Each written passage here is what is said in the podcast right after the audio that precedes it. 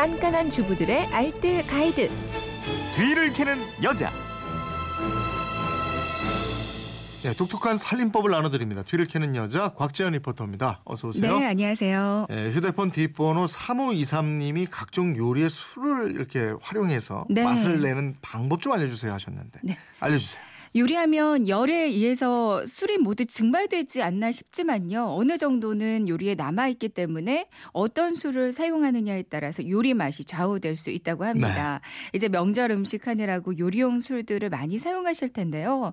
그 중에서 아마 가장 많이 사용하시는 게 아마 청주일 거예요. 음, 음. 이 청주는 고기와 생선 잡냄새를 제거하고요. 육질을 부드럽게 연하게 해주는데 가장 효과가 탁월하거든요. 네. 잡냄새뿐만 아니라 술 속에 들어있는 유기 산 때문에 음식 맛에 더 좋게 하는 효과도 있습니다. 근데 정종이라고 부르는데요. 이 정종은 일본 청주의 한 브랜드예요. 네. 일제 강점기 때 한 일본인이 부산에다가 청주 공장을 세우고 그 브랜드를 정종이라고 했다고 아. 하거든요. 그러니까 청주를 정종이라고 부르는 건 맞지 않는 표현이겠고요. 네. 청하도 청주 한 브랜드예요. 음. 그런데 이런 청주들과 맛술 있잖아요. 네, 네. 미림과는 좀 구분을 하시는 게 좋겠습니다. 어, 어떻게 다른 거예요?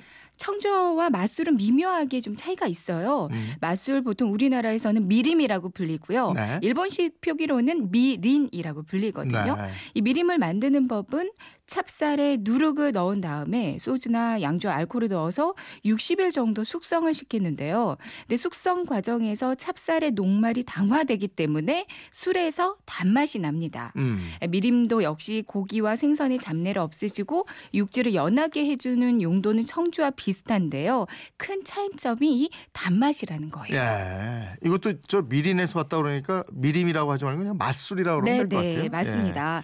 어, 청주 대신에 이 맛술을 사용하면요 단맛과 감칠맛을 더할 수가 있거든요. 네. 어, 때문에 단맛이 필요한 음식에는 이 맛술을 쓰는 게 좋고요. 예. 음. 단맛이 어울리지 않는 음식에는 청주를 넣는 게 좋습니다. 음. 근데 이 맛술도 술이기 때문에 여기다가 알코올은 거의 다 빼고요. 소금이 나 식초, 조미료 같은 걸로 좀 더 가공을 한 그런 상품들도 많이 나와 있어요. 네. 근데 이런 것들은 술이라기보다는 단맛이 좀 강한 조미료라고 보시는 게 좋겠고요. 음. 가열점이 많이 낮기 때문에 알코올이 날아가기 어려운 초밥 같은 요리하실 때 사용하기가 적당합니다. 네.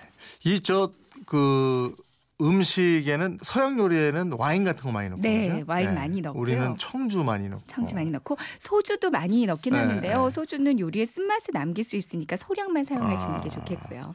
이 마실 때도 이 마시는 술도 이 음식과 어우러지는 게 많아요. 네. 그러니까 많이만 안 마시면 그것도 곁들여 먹는 음식으로 사용하시면 좋을 것 그렇겠죠. 같습니다. 네.